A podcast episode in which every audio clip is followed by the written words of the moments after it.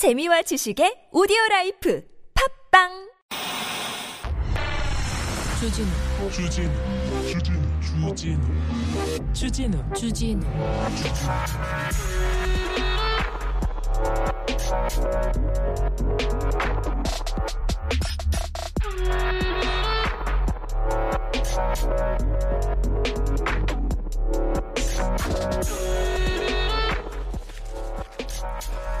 영업 시간 제한이 해제됐습니다. 이제 뭐 사람 모이는 것도 인원 제한도 해제되고요. 그리고 다음 주부터는 이제 종교 시설 인원 제한 다 사라집니다. 각종 거리두기 전면 해제된다고 발표됐습니다. 그랬더니 갑자기 인수위에서 코로나 모든 방역 조치 해제하는 건 현명하지 못해 이렇게 반대합니다. 어 생각해 보세요. 어, 윤석열 당선인이 후보 시절에 거리두기 반발해가지고 종로 횟집에서 24시간 영업한다는 사회적 거리두기를 반발하는 그런 업소에 찾아가가지고 뭐라고 했냐면 영업 제한 영업 시간 제한한다고 확진자 안 줄어 막 그러면서 모든 영업 제한 철폐하겠다 이렇게 했지 않습니까? 근데 지금 정점을 지나서 철폐했더니 현명하지 못해 이렇게 얘기합니다. 검찰 수사권 기소권 반대 안 해. 찬성하는 입장이야 얘기하다가. 수사권 전송 하겠다고 수사권 기소권 분리한다니까. 이게 뭐 하는 짓이야? 이게 이게 뭘 어쩌라는 말인지. 네. 어쩌라는 건지. 네. 어? 방역 조치 해제하고 이제 일상으로 돌아가기 위해서 노력하는 거 아닙니까? 네. 그런데 어, 왜 이런 얘기를 그냥 무조건 반대만 하는 거는 아닌지 네, 그런 생각을 해봅니다. 그래도 이렇게 삶이 이렇게 손들이채 이렇게 바뀌어서는 안 되는데 그런 생각도 해봅니다. 여기는 순수 음악 방송 아닌 밤중에 주진우입니다.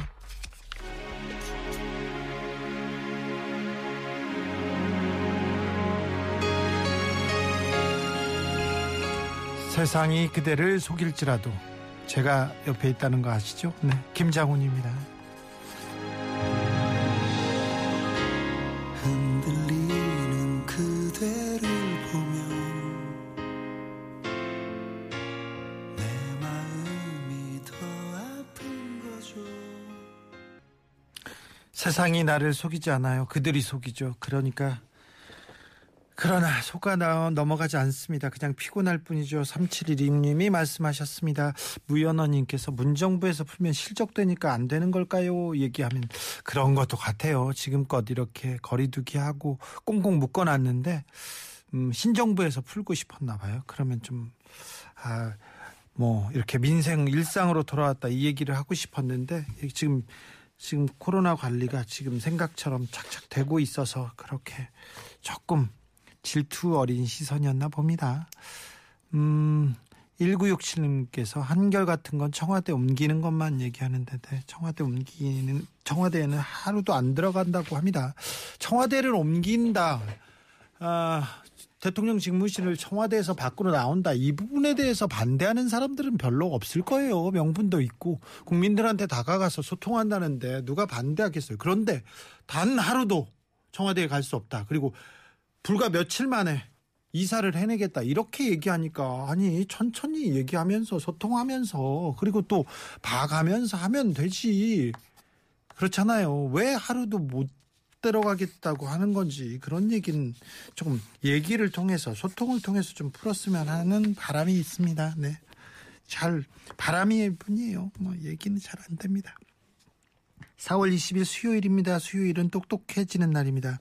정신 똑바로 차리게 하는 법리야기 김필성 변호사, 김소라 변호사와 하고 하게 해볼 테니까 기대해 주십시오.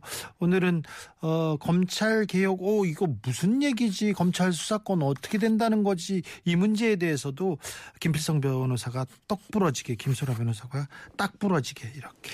설명해 드릴 테니까 귀 쫑긋 세우고 계십시오. 음, 사회적 거리두기가 지금 이제 사라지고 있어요. 이제 전면 해제되고 있습니다. 하지만 코로나가 물러난 건 아닙니다. 코로나가 많이 약해졌다고 하더라도 아직 엄청나게 아프다, 힘들었다 그런 사람도 있습니다. 그러니까 조심하셔야 됩니다. 무엇보다 백신 접종 중요합니다. 만 5세부터 11세 소아 기초 접종이 시작됐습니다. 기저질환자는 고위험군 소아는 접 접종 적극적으로 참여해 주시기 바랍니다. 만 12세 이상 2차 접종 3개월 경과 후에 3차 접종 받으실 수 있습니다. 만 18세 이상 미접종자 노바백스 백신 접종도 가능합니다. 1339 콜센터 또는 무- 누리집을 통해서 사전 예약을 하시고요. 소아 기초 접종의 경우 어, 지정 위탁 의료기관이 있어요. 유선 문의하시면 잘 알려줍니다. 만 14세 이상부터는 네이버 카카오톡을 통해서 자녀 백신 예약 후 당일 접종 가능합니다. 이상 질병관리청에서 알려드렸습니다. 자, 법률 상담 어디로 하는지는 아시죠? 샵 051, 짧은 건 50원이고 긴 건 100원입니다. TBS 앱은 무료고요. 이메일 주소 있어요. 꿀잼 골뱅이 tbs.서울.kr 유튜브에서 아닌 밤중에 주진우입니다 하면 찾아보실 수 있습니다. 자, 선문 소개하고 바로 모실게요.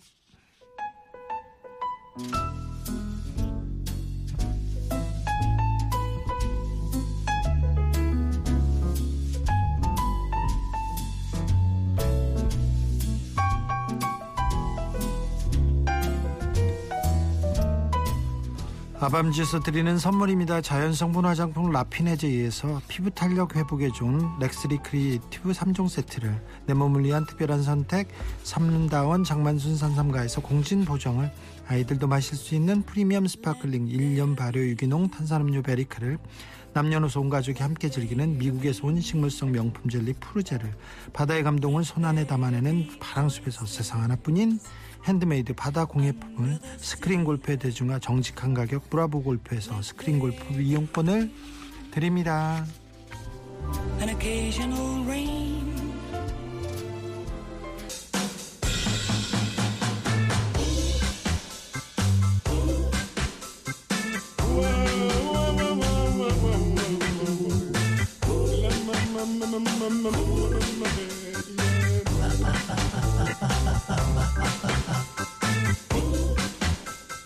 드라마에서 뉴스에서 또 어디에서 어떤 일이 생겨도 무슨 사건을 만나도 한마디는 아는 척 합시다. 나만 없어 교양이 법률편.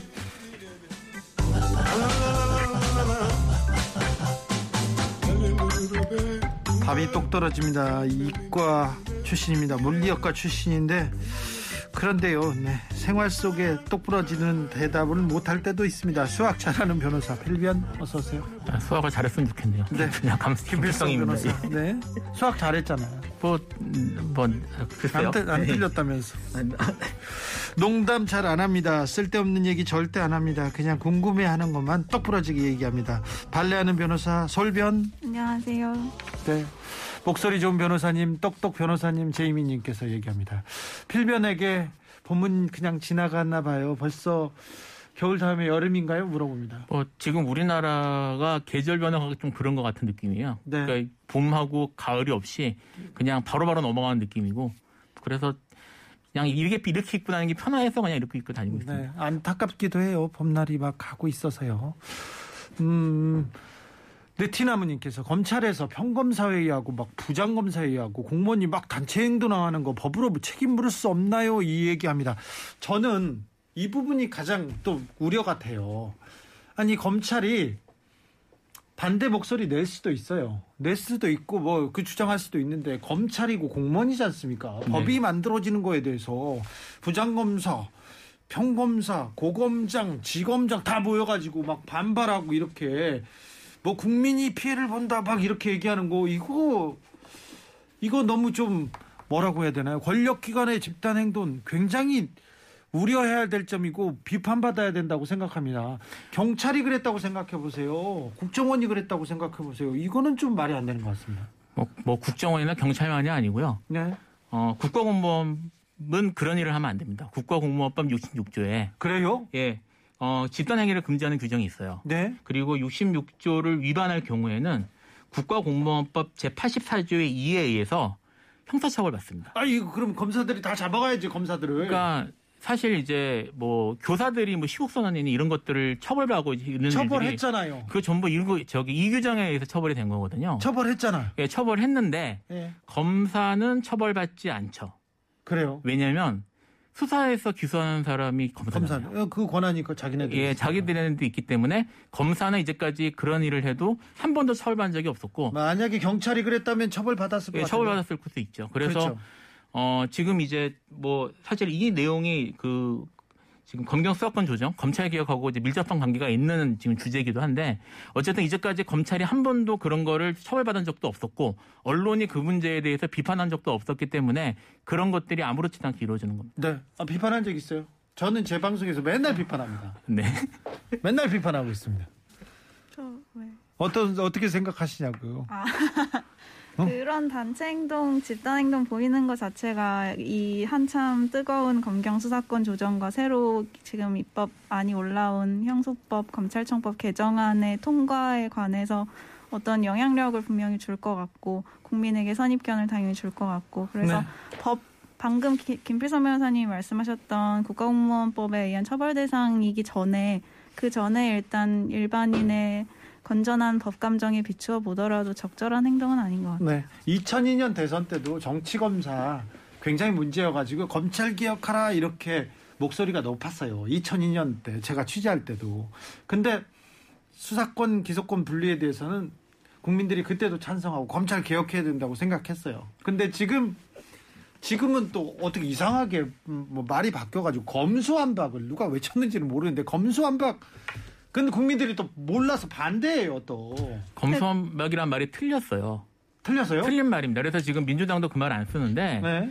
어 이제 이걸 이해하시기 위해서는 저기 어 떻게 틀렸어요? 원점으로 돌아가서 네. 그러니까 이제 문재인 대통령의 공약이 무엇이었는지 정확히 알 필요가 있어요. 네. 제가 이제 그 최근에 이제 술 좀 조사할 일이 있어서 공약집에 관련 규정을 제가 지금 펴놓고 있는데 찾아서 펴놓고 있는데 이렇게 돼 있습니다. 공약집에 있는 편을 그대로 읽을게요. 고위 공직자의 비리 행위에 대한 수사와 기소를 전담하는 고위 공직자 비리 수사처를 설치하여 공수처 설치. 해서 검찰의 권력 눈치 보기 수사 차단.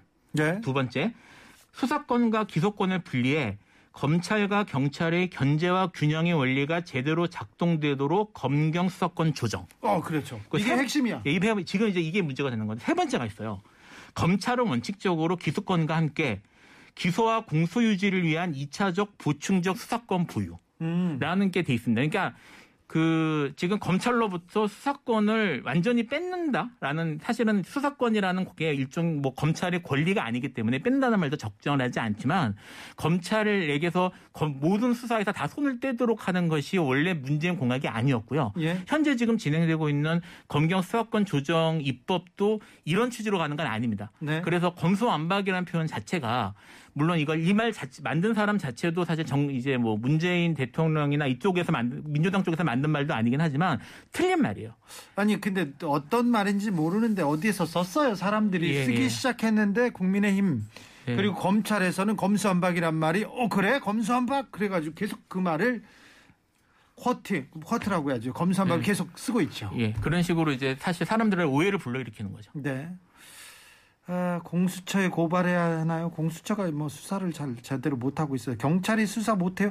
경찰이 수사를 제, 잘못 하고 있어가지고 이거 참. 음 어떻게 보세요, 김소라 변호사님은? 필변님이 말씀하셨던 것처럼 검찰은 이번 개정안 형소법 검찰청법 개정안에 따르더라도 검찰은 2차적 보충적 수사권을 가지고 있고 어, 지금의 사실 현행의 어, 1차적으로 검경 수사권 조정이 이루어졌었잖아요. 예. 그것을 막 더 심하게 바꾼다거나 그러니까 거기에서 너무, 너무 혁신적으로 급진적으로 나아가는 그런 법안의 나- 형태는 아니거든요. 네. 그래서 검수완박이라는 용어를 사용함으로써 좀 검찰한테서 완전히 뭔가를 다 뺏어오고 그거를 사실 자질과 능력이 없는 경찰한테 준다고 그런 말이 안 되는 거 아니야 이런 뭔가 분위기 만들려고 하는 것 같은데 네.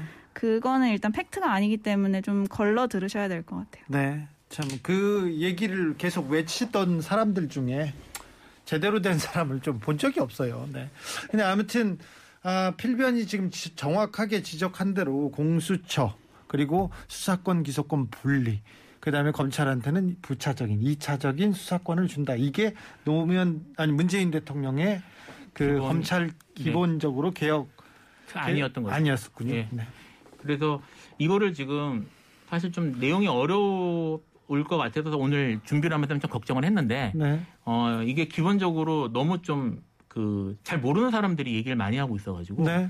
그 제가 이제 그 문재인 처음에 이제 문재인 캠프에서 네. 이거를 이제 검찰 개혁안 할 때- 네, 개혁할 때 제가 실무 참여했던 사람 중에 하나거든요. 네, 그 그래서 그림을 그릴 때 김필성 변호사가 아주 중요한 그림을 네, 제가 같이 뭐, 그렸어요. 네, 제가 했- 그래서 그 어떤 얘기를 어떤 취지로 이런 것들이 만들어지고 한 것들에 대해서 좀 어렵더라도 설명할 수 있는 기회가 있으면 좋겠다는 생각이 들어서 제가 오늘 이걸 준비를 했고요. 네. 지금 이 전체 검경 수사권 조정을 관통하는 기본 원칙은 뭐냐면 견제와 균형의 원리입니다. 그렇죠. 이 견제와 균형의 원리는 검사들이 너무 힘이 세. 예, 그러니까 어 이게 기소권과 공소권이 이제 수사권이 뭔지를 일단 이해하실 필요가 있는데 네.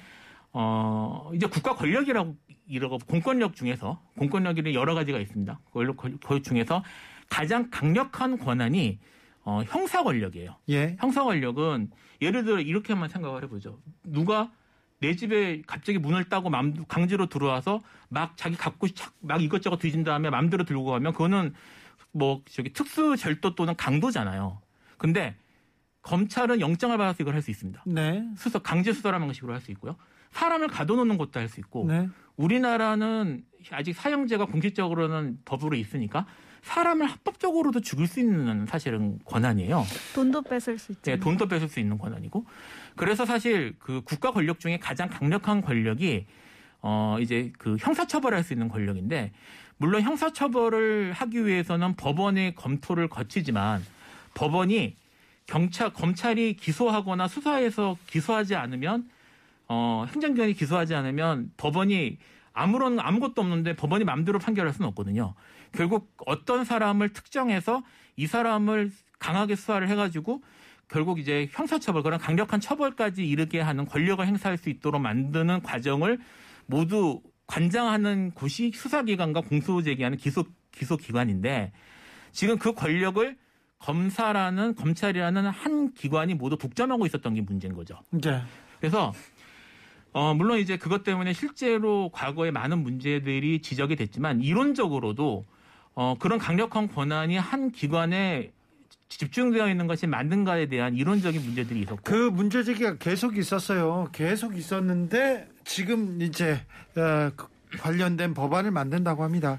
기소권 수사권 분리라고 해야지 국민들이 쉽게 이해하는 것 같아요. 검수완박이란 어, 단어는 언론으로 하여금 국민들을 오해하고 있어요. 허중원님이 지적하셨고요. 아, 잠시 맡겼던 검찰 수사권을 이제 때가 되어서 제자리에 놓겠다는 거 아닌가요? 오사공호님께서 얘기했는데, 음, 그거 말도 맞는데, 70년 동안 이렇게, 이렇게 검사들한테 수사권과 기소권을 줬었죠. 네 그렇게 줬었죠. 네. 네, 자세한 얘기는 노래 듣고 갈까요? 알겠습니다. 네, 윤도현 밴드입니다. 나는 나비. 내 모습이 보이지 않아 앞길도 보이지 않아 그런데요, 오늘자 조선일보에서 대법원이 검수완박은 위헌이다. 위헌이 유력하다 이런 얘기가 나왔더라고요. 법원에서도 이 검찰 수사권 기소권 분리가 문제가 있다고 생각합니까? 어 그거는 민 저기 조선일보가 잘못 보도한 건지 아니면 뭐 그렇게 일부러. 일부러 한 건지는 잘 모르겠습니다만 네. 어쨌든 사실과는 다르고 제가 알고 있기로는 대법원에서 이 조선일보 보도에 대해서 다시 반박이 나온 걸로 알고 있는데요. 네.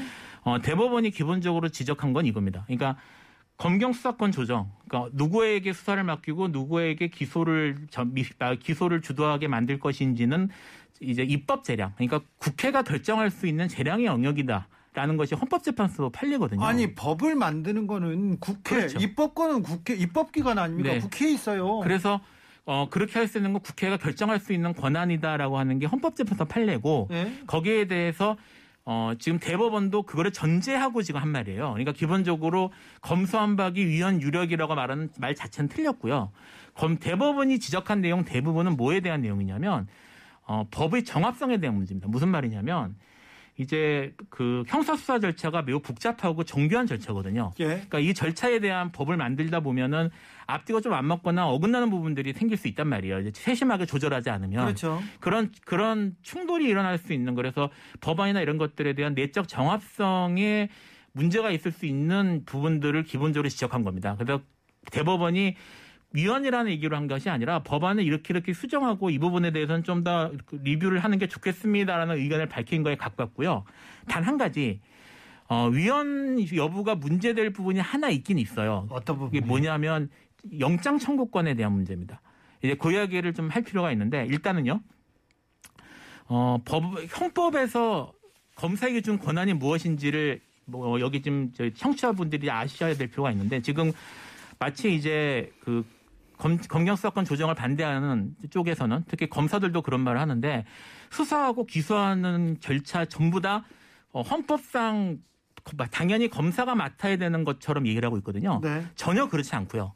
검, 법- 헌법 검사에게 주어진 권, 권한은 딱 하나입니다. 영장을 청구할 수 있는 권한이에요. 영장. 네, 예. 그러니까 이제 그 압수수색 영장과 구속 영장을 청구할 수 있는 권한인데 지금 현재 지금 이제 바뀌는 법에서는 이 법안에서는 이 영장 청구하기 위해서 먼저 경찰이 신청을 해야지 그 검사가 영장을 청구할 수 있는 것처럼 지금 만들어 놓는다고 만든다고 이제 합니다. 검찰이 수사하고 영장도 청구하면 그걸 가지고 판단한다는 거죠. 예, 검사들이. 그러니까 예, 원래는 이제 그렇게 하는 건데 네. 지금 말씀드린 것처럼 지금 이제 수사권의 1차 수사권, 그러니까 처음에 이제 시- 기본적인 수사는 어쨌든 경찰로 가니까 지금 이 법은 1차 수사권은 경찰로 가기 때문에 어, 영장을 청구하기 위해서는 이 경찰이 그 검찰에게 검사에게 영장을 청구 신청해 가지고 청구하는 경우밖에 없지 않겠냐. 네. 그러니까 영장을 이렇게 청구했을 경우에 검사가 심사를 해보고 여기에 대해서 아 이거 영장 청 영장 신청하는 게 맞겠네 생각을 하면 영장 청구하는 식으로 그냥 법은 그렇게 돼 있는데 네. 그렇게 만든다는 건데 이게 저기 현재 지금 법 바뀌는 법대로 하면은 검사가 반드시 경찰이 신청이 있어야지만 신청하는 거 저기 영장 청구할 수 있는 것처럼 해석이 되거든요. 네. 그런데 이거는 이제 영, 검, 검사의 영장 청구권을 침해하는 게 아니냐라는 논란이 있을 수 있어요. 거기에 대해서 대법원이 하나 지적을 하긴 했습니다. 근데 그거는 명확하게 위헌이라고 보기는 어렵고요. 지금 네. 내용도 좀 어렵잖아요. 말 설명이. 내용이 어렵기 때문에 위헌이라고 유력하다고 말할 수 있는 건 아니고 그 부분에 대해서도 한번 검토를 해달라는 대법원의 입장인 거예요. 그 조선일보는 좀 알고 좀 걸읍시다. 네. 오래 맡겼더니 지들이 지들 건지 알아 이렇게 얘기하는데 검찰 맞습니다. 맞습니다. 모든 권력은요 집중되면 썩습니다. 그래가지고 좀 어, 견제 균형이 필요하다. 여기까지는 뭐 맞는 것 같은데 다시봄님도 은행에 돈 맡기면 그 돈이 은행 겁니까? 그러니까요. 검찰한테 권한을 줬는데 힘을 줬다고 해서 힘을 마구 이렇게 휘두르라고 준 건 아니에요. 법과 양심에 따라서 국민을 위해서 국민의 편에서 이렇게 휘두르라고 했는데 지금은 자기네들이 이 법 생기면 국민들은 다 손해보고 범죄자만 활개치고 다닙니다. 오늘은 어떤 지검장, 내일은 어떤 고검장 나와서 이게 뭐 하는 건지 사실 그- 협박하는 거 아닙니까? 그런 말의 전제는 뭐가 돼 있냐면요. 어, 검사가 더 엘리트고 검사가 검사 아니면 수사를 제대로 할 수 없고 검사만이 수사를 올바로 할 수 있다라는 전제가 깔려 있는 말들이거든요. 그렇죠. 근데 그렇지 않습니다. 사실은 어, 검사는 검사가 더 엘리트고 뭐 이런 식의 사고 방식들이 그동안 은연 중에 계속 그 고위 공직자들하고 그다음에 정치인들하고 그다음에 언론에서 계속 조장해 왔어요. 네. 조장해 와서 왔는데 그렇지 않습니다. 그렇지 않고 검사가 더 특별한 건 없고요. 경찰이 수사하면 되고 사실은 이제까지 그 검경수사권 주- 조정 이전에도 이전에도 대부분의 수사는 사실 수사 실무들은 경찰에서 맡아서 해왔거든요. 예. 그래서 경찰이 수사 능력이 떨어지는 건 아니고요. 만약에 정말 경찰이 수사 능력 걱정이 되면 어 지금 검찰의 일반 공무원, 그러니까 검사가 아닌 공무원들이 있을 거 아니겠습니까? 네. 그 공무원들이 90% 이상이 수사에 종사하는 수사관들이. 수사관들이에요. 그 수사관들이 검찰 경찰로 이동을 해서 경찰에서 그 수사를 보조하면 되는 문제입니다. 그러니까 이거는 사실은 행정적으로 처리하면 되는 문제일 뿐이거든요. 네. 근데 그게 마치 검사가 수사하지 않으면 검사만이 수사할 수 있고 검사가 아니면 수사를 제대로 할 수 없고 그리고 검사가 수사하지 않으면 어 저기 범죄자들이 설치 저기 맘대로 설칠 수 있다고 얘기하는 것 자체가 그런 숨은 전제를 깔아놓은 거라서 말 자체가 맞지 않는 거예요. 사실. 음, 근데 주 기자님께서 읽으셨던 몇 분들의 의견이 좀 그거 그 의견 자체도 검찰에게 맡겨놨던 권한을 이제 너네 게 아니니까 우리가 다시 다 가져올 거야 달라면 주지 무슨 말이 많아 이런 취지의 것으로 이해가 되는데 그런 분도 있죠. 네, 근데 그거는 좀 이해가 잘못된 것 같아요. 검찰이 가지고 있는 모든 권한을 다시 다 토해내라는 뜻으로 지금 이런 검경 수사권 조정이나 수사기관 재편이 이루어지고 있는 게 아니죠. 아니에요. 네. 검사 그리고 검 그러니까 이거는 제가 이해하기로는 지금 검경 수사권 조정과 관련해서 이루어지고 있는 논의들은 수사기관 재편에 관한 논의고 검찰의 힘 빼기에 관한 이야기인 것 같거든요. 네. 검찰에 남겨놓을 거는 남겨놔야 되는 거고 검찰이 잘하는 거 있긴 있잖아요. 그 잘하는 건 검찰이 그대로 하게 둘 거예요. 그래서 검찰이 너무 많은 힘을 가지고 있기 때문에 거기에서 일부분만 빼오겠다는 거니까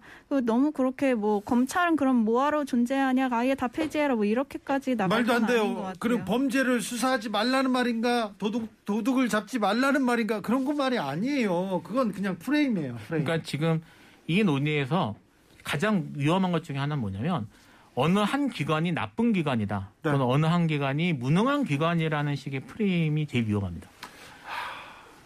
뭐 요즘 뭐 대선을 지나서 또 이런데 어디는 악마야.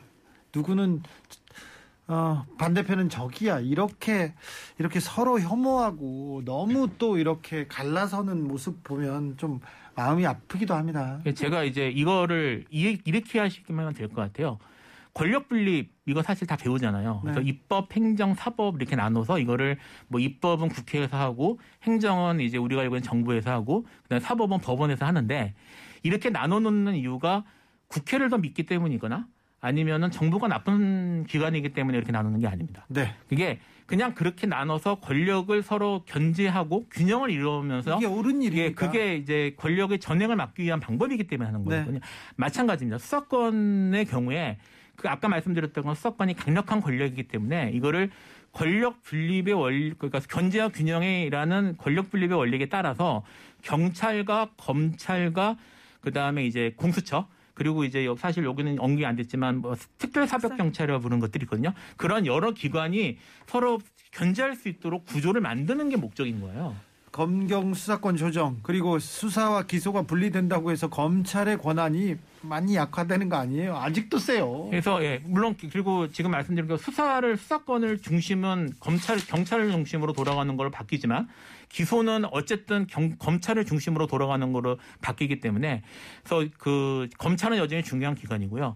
수사권이란 점에 있어서도 사실은 경찰이 어떻게 보면 권한이 비, 권한이 커지는 거잖아요. 그런 권한을 어, 견제하는 또 견제와 균형을 이루는 기관이 필요하단 말입니다. 그거를 해줘야 되는 기관이 검찰이에요. 네. 그러니까 그래서, 서로 네. 상호 보완을 하는 거고 검찰에서 수사권을 일부 일부만큼 빼와서 경찰에 주면 경찰의 수사 경찰이 그만큼 더해서 가져가는 수사권을 검찰이 견제할 수 있게 장치를 만들 거거든요. 근데 그런 작업이 하나도 이루어지지 않다고 전제한 채로 검찰한테서 다 뺏어 온다. 검찰 너네 필요 없다. 이렇게 자꾸 프레임 만드는 건 정말 뭐 사실 국민 우롱하는 거밖에 더 되나 이런 생각이 들어요. 뭐 지금 뭐 입법 독재라는 얘기도 나오지 않습니까? 3778님께서 검수 한번 오해할 뻔했는데 두 분 설명으로 잘 이해되네요. 네, 까꿍님 변호사님들 종편 출연해서 설명 좀 해주세요.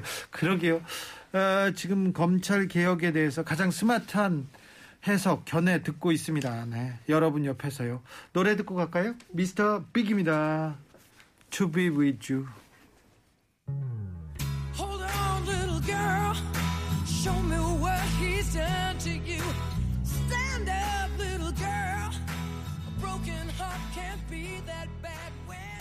세월호 때 해경을 해체한다고 했었어요. 얼마 전에 여성가족부 해체한다고 했어요. 근데 그 공무원들이 나와가지고 해체하면 안 됩니다.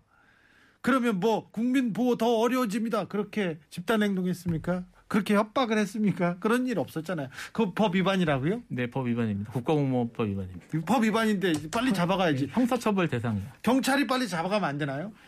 공수처에서 공수처가 해야죠. 그러니까 그 전까지는 사실 이건 이제 공수처가 해야 되는 공수처를 공수처가 하던 그러니까 지금 어 사실 이게요. 그러니까 그 지금도 이제 뭐 헌법 얘기 나오고 하는데 이게 적법 절차 원- 원리하고 연관이 되거든요. 적법 네. 절차 원칙. 근데 이 뭐 적법 절차 원칙은 원칙 원래 이제 보통 쓰이기는 법대로 하는 원칙이라는 뜻인데 헌법상 법- 적법 절차 원칙은 어 이제 좀 개념이 약간 더 푹- 약간 더 좀 있어요. 그러니까 그 중에 하나가 뭐냐면 어 자기 자신이 자기 사건의 재판관이 될 수 없다라는 겁니다. 무슨 말이냐면 네. 검사가 문제가 되는 사건이면은 검사가 수사하고 검사가 기소하면 안 된다는 얘기예요. 그렇죠. 공정성 의심받잖아요. 예, 의심받을 수밖에 없는데 지금 어 그러니까 아까 말씀드렸던 국가공무원법 위반을 하는 일을 저질러도 검사는 걱정할 게 없었던 거예요. 왜냐하면 그렇죠. 자기들이 다 독점하고 있으니까.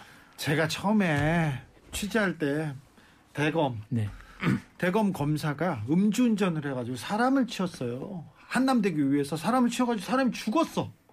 죽었는데 대검에서 처벌을 안 하고 처리를 안 하고 용산 경찰서에서 그 관할이니까 수사를 하잖아요. 그러다가 이 대검 검사를 서부지청에 서부지검에 근무하게 해요. 서부지검이 어디냐면 용산 경찰서를 관할하는 검찰청이에요. 나중에 어떻게 됐냐면은 음주운전은 했어. 사고는 있었으나 죽은 사람이 잘못한 걸로 그 검사는 아무런 죄를 받지도 않았어요. 그 경우 봤잖아요. 제주 제주지사 검장 바바리맨 여학생들 쫓아다니면서 쫓아다니면서 어떻게 했어요? 명백하게 이거는 성 관련된 범죄 혐의 뭐 맞잖아요. 검찰이 기소하 뭐지? 검찰이 처벌해야 되는데 처벌을 안 하려고 뭘 하냐 했냐면은 위원회를 꾸려요. 이 사람은 처벌이 아니라 법의 처벌이 아니라 치료가 필요하다. 그래서 치료하라고 해가지고 그 사람 바로 옷 벗고 나서 정관료로 돈 많이 벌었습니다. 그래서 지금 이제 검찰 검경 수사권 주장 검찰 개혁에 대해서 검찰 쪽에서 꾸준하게 내는 내용이 뭐냐면 자기들이 자정하겠다. 그 다음에 자기들이 위원회를 만들겠다. 자정하겠다 위험 이 얘기라도 했으면 좋겠어. 반성한다 자성한다. 지금 검찰 개혁 얘기가 나오는 가장 중요한 이유가 검찰이 국민의 신뢰를 받지 못해요. 공정하지 않다고 봐. 어떤 사건에 대해서는 막 먼지털이로 막 다 털고 어떤 사건에 대해서는 그냥 다 봐주고 누구에 따라서 달라지니까 공정하지 않다고 생각해서 검찰 개혁 목소리가 나오는 거 아닙니까 그러니까 이게 기본인데 아마 지금 이 방송 듣고 다시 뉴스를 돌려보시면 그런 얘기 오늘도 아마 검사들이 그런 얘기 한 걸로 알고 있어요. 자기들이 자정하겠다, 자기들 노력으로 뭐 위원회 만들어서 하겠다. 그게 그거야말로 적법 절차 원칙 위반입니다. 왜냐하면 자기들의 관한 개혁, 자기들의 문제점들을 자기들이 통제하겠단 말이거든요. 아, 지금껏 못해서 그래서 국민들이 그래서 국회에서가 나선 거 예, 아닙니까? 그래서 그 문제를 그래서 다른 쪽에서, 그러니까 외부에서 견제하도록 만들어야 되고요. 그래서 공수처가 필요했던 거예요. 공수처가 그래서 국민의 열망으로 태어났는데 공수처가 제대로 역할을 못 해요. 고발 사주, 고발 사주라고 해야 될지는 모르겠으나 이거는 검사들의 검사의 명백한 정치 개입이었어요. 근데 그걸 가지고 기소를 할까 말까 심의위원회를 꾸린대잖아요. 그러니까 그런 식으로 하면 안 되는 거죠. 그렇죠. 사실 그래서 어 이제 공수처도 그렇고요. 그다음에 수사기소 분리도 그렇고 특히 이제 수사기소 분리와 관련해서는 수사기소 분리가 자체가 일종의 하나의 진리인 것처럼 그렇게 받아들여지는 경우들도 있거든요. 근데 그렇지 않고 이 수사기소 분리와 공수처 설치는 하나로 뭉쳐 하나로 견제와 균형이라는 기본적인 권력 분립의 원리를 관찰하기 위한 도구입니다. 도구로 수- 도입이 된 것이고요. 그래서 공수처가 필요했던 것이고 수사기소 분리도 그런 목적에서 만들어진 것이에요. 그래서 그렇게 이해하실 필요가 있고요. 그- 그래서 수사, 공, 공수처는 어쨌든 어, 경찰과 검찰 그 외에 고위 공직자를 견제하기 위해서 만들어진 일종의 부채 부패 방지 기구이기도 하기 때문에 그 기구가 수사권과 기소권을 동시에 갖는 이유가 그래서 갖는 겁니다. 수사권, 도- 기소권은 왜 공수처에서는 분리되지 않냐고 생각하실 수가 있는데 그게 수사권과 기소권과 수사권은 저- 각각 다른 기관, 그러니까 경찰과 검찰이 주도하고 있지만 특정한 경우에 있어서는 그들과 고위 권력층을 견제하기 위해서 공수처가 힘을 가질 필요가 있거든요. 그래서 만- 몰아주는 거예요. 만사고고님이 자기들이 자정했으면 이렇게 되지도 않았겠죠. 에허 그렇습니다. 한 가지 좀 아쉬운 거는 이 작업이 아까 모두 발언처럼 했을 때 얘기 나왔던 것처럼 이미 70년 전부터 이 법제가 계속 지금까지 오고 있었고 이런 검경 수사권 조정, 수사 기소 분리와 관련된 논의는 꾸준히 있어 왔는데 그렇죠. 너무 이 관련 법안을 사실 부랴부랴 준비해서 뭔가 빨리 해치우려고 하는 느낌을 주는 건 분명한 사실이에요. 네, 국민들은 그 부분에 대해서는 좀 엄중하게 경고하고 있어요. 그거는 사실 저는 비판받아 마땅한 지점이라고 생각해요. 지금까지 김필성 변호사님 같은 전문가들이 굉장히 그 꼼꼼하고 막 여러 번 크로스 체크해가지고 되게 채택할 만한 좋은 그 과제들을 많이 많이 많이 아이디어를 많이 여기저기에서 보여주셨는데 그런 목소리들에는 지금까지 전혀 귀구, 귀, 기울이 안, 귀 기울이지 않는 것 같은 입장을 보이다가 갑자기 이제 와서 뭐 172석 가지고 단독으로 처리하겠다 이런 걸로 막 밀어붙이는 듯한 모습을 보이는 건 저는 좀 반성해야 된다고 생각. 그렇습니다. 그렇습니다. 검찰은 집단행동 자제하고 이거는 공무원법 위반이라고 하지 않습니까? 자제해야 되고요. 그렇다면 그럼 그리고 국회 법을 만드는 사람들한테 설, 설명하고 토론해야죠. 그리고 또 어, 민주당은 국민들을 당심은 모르겠어요. 그런데 미- 국민들을 설득해야 할 과제가 있습니다. 그렇죠. 확실히. 가져가 있죠. 사실은 제가 아까 처음 이 오늘 방송 시작하기 할 때 할 무렵에 지금 이제 공약 사항이라고 읽었지 않습니까? 그게 문재인 대통령이 그 말은 5년 전에 대통령 되기 전에 이미 이 구조나 이런 것들이 논의가 돼서 돼 있었다는 얘기고요. 10년 전에도 얘기했고요. 예. 2000년대 초반에 초반에 얘기했어요. 그러니까 저, 저, 네. 이문 대통령하고 이 부분에 대해서 저는, 저도 많이 고민하고 토론도 많이 했어요. 그렇게 오랫동안. 토론하고 했던 것들이 사실 지난 5년 동안 충분히 차근차근 진행되지 못했다가 네. 이제 이제 정권이 끝날 때쯤에 급하게 좀 진행되는 것처럼 그래서 사실 진짜 문제는 급하게 하는 게 문제가 아니라 이제까지 제대로 처리하지 못했던 게 문제인 거예요. 그렇죠. 네, 맞습니다. 그 점에 있어서는 제가 아쉬움이 좀 많이 남습니다. 무능한 민주당이 지금 일을 이렇게 만들었어요. 얘기하는데 그 부분도 또 어느 정도 동의가 됩니다. 안정희님께서 공수처장을 우리 필변이 했어야 되는데, 아이고, 그러게요. 그러게. 공수처 가실 기회는 있으셨는데. 아니야. 그런 말씀. 3262님께서 이 기간에 요새 사직서 쓰시는 검사님들 전관예우 받으실 수 있나요? 많이 받을 거예요. 네. 근데 정관예우가 어떤 룰로 정해져 있는 건 아니고 현관들이 정관예우 해줘서 문제인 거라서 그렇죠. 네. 맞, 맞는데. 안 근데- 해주면 되는 건데 안 해주는 걸 못 하시나 봐요. 근데 검사들은 또 그래서 검사 전현직 검사들도 그 관계 검사를 그만뒀지만 검사들하고 같이 살아야 돼. 그래서 검사 편, 검사 동일체 이런 건 없어져야죠. 그런 건 없어져야 되고 사실은 뭐 이제 뭐 약간 부차적인 문제긴 하지만 검찰의 그런 문화들을 어떻게 이제 극복할 것인지 어떻게 해결할 것인지에 대한 논의들도 원래는 이제 문재인 캠프에서 논의들이 있었어요. 근데 네. 그런 것까지 좀 세심하게 들어가지 못하는 상태에서 현 정권이 끝나게 돼서 개인적으로 좀 아쉽습니다. 사실 이번 대선에서도 이 검찰 개혁이 중요한 화두였어야 되는데 좀 밀려 있었어요. 그리고 민주당이 좀 처리했어야 되는데 저는 음 그 국민의힘에서 윤석열 후보가 후보가 이렇게 당선 그 후보로 정해지는 이후부터는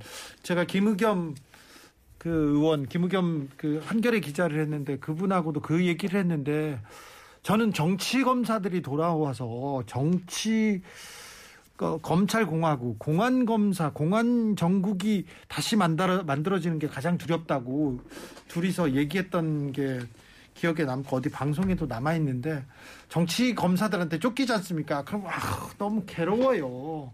그 사람들은 죄가 있든 없든 사람을 괴롭히는 다- 능력을 사람을 괴롭히는 108가지 능력을 가지고 있어요. 아주 교묘하게 아주 괴롭혀요. 그게- 무죄 나오면 무죄 나오면 상관없어요. 그래도. 그러니까 견제받지 않는 권력을 가지고 있었으니까 그게 가능했던 거죠. 그러니까요. 없는 죄를 무죄인 거를 무죄로 판명되기 판명받기 무죄로 판결받기 위해서 얼마나 노력이 필요하고 그 시간이 저 재판 끌려다니다가 나중에 무죄 받잖아요. 너무 허탈해. 원래 무죄였는데 이게 뭐야? 원래 무죄였는데 무죄를 무죄를 받으려고 이렇게 노력해야 돼. 그 검사는 죄 없는 저를 기소했던 검사는 저를 기소했다는 이유로 승진해요. 그런 일이 있었어요. KBS 정현주 사장 건, PD 수첩 건, 노무현 대통령 수사 건, 다 그랬어요. 제가 BBK 검사들을 엄청 쫓아다녔거든요. BBK 잘못했다. 검사가 아니지. BBK 이명박 전 대통령과 주변 사람들을 막 쫓아다녔는데 정권이 딱 바뀌고 이명박 정권이 들어오자마자 제가 막 쫓겨. 재판받으러. 이게 뭐냐고. 다시 그런 시대가 오니까 그건 막아야 된다고 그렇게 얘기했는데 그런 얘기는 좀 잘 안 듣더라고요. 물반 고기업스님께서 변호사협회에서 반대하는 걸로 아는, 아는데 반대하는 거 맞습니다. 김 변호사님들하고는 생각이 좀 다르네요. 뭐, 네, 그럴 수 있고요. 뭐, 변협 입장에 대해서는 저 제가 뭐 저가 변협 임- 변협 사람이 아니라서 제가 뭐라고 말씀드릴 수는 없는데 변협 회장 변협 열명 사람이 건 아, 아니죠. 아, 그렇진 않지만 변협 제가 지도부나 이런 건 아니니까 제가 말했던 내용이 뭐 100%까지는 아니어도 기본적으로 어, 문재인 정권이 생각했던 기본적인 바- 검찰개혁 방향이라고 생각하시면 될 거는 같습니다. 네. 변협 뭐 전 회장들 다 모여가지고 이거 문제다 이렇게 반대했다 이렇게 얘기하는데 변협 회장들이 지금껏 국민의 편 그리고 법의 편에 선 적이 별로 없어요. 진짜로. 내가 이 얘기 할 수 있어. 공수처장 변협에서 추천해가지고 변협 회장 출신이죠. 그분도 그렇게 또 에이 네. 마음이 아픕니다. 마음이 아파요. 네. 가슴이 아파요.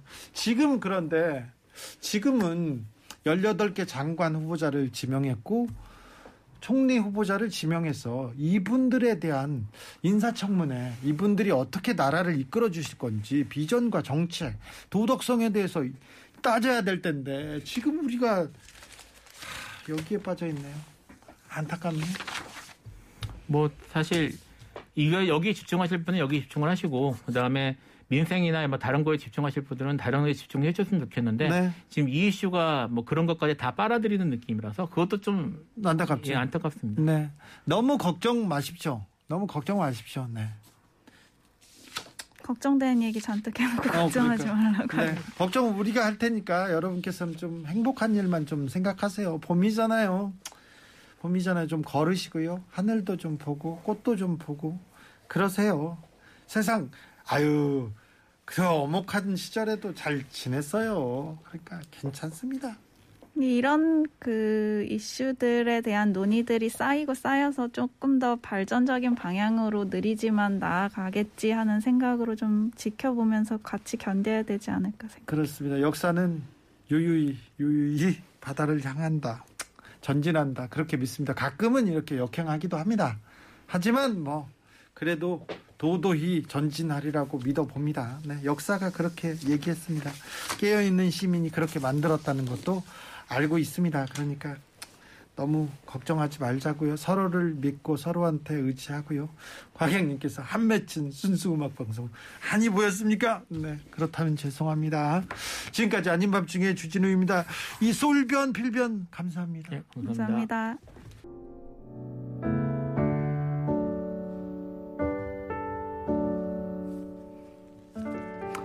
초등학교 아이들이 자신들을 코로나 세대 이렇게 부른답니다.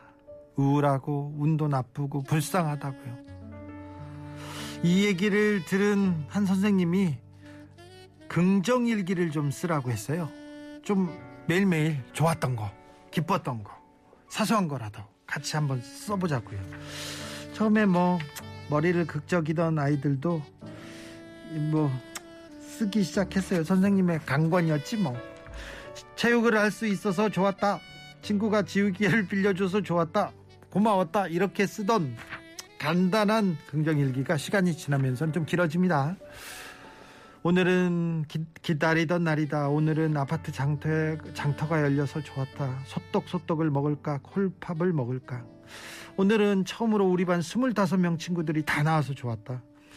코로나 때문에 못 왔던 친구들을 만나니까 반가웠다. 이렇게 구체적으로 행복한 내용들을 하나씩 두씩 담아내기 시작합니다. 이제 더 많이 쓰겠죠? 이제 아이들의 밝은 미소 더 많이 담을 수 있겠죠? 금세 다시 환해지겠죠? 네. 아, 네. 이번 주에는 여러분한테 떠나간 사랑이 부활되고 또 서먹해졌던 우정이 부활하는 그런 날들이 계속됐으면 합니다. 멜로우 키친의 Way Back Home 들으면서 저는 여기서 인사드리겠습니다. 지금까지 아닌 밤중에 주진우였습니다.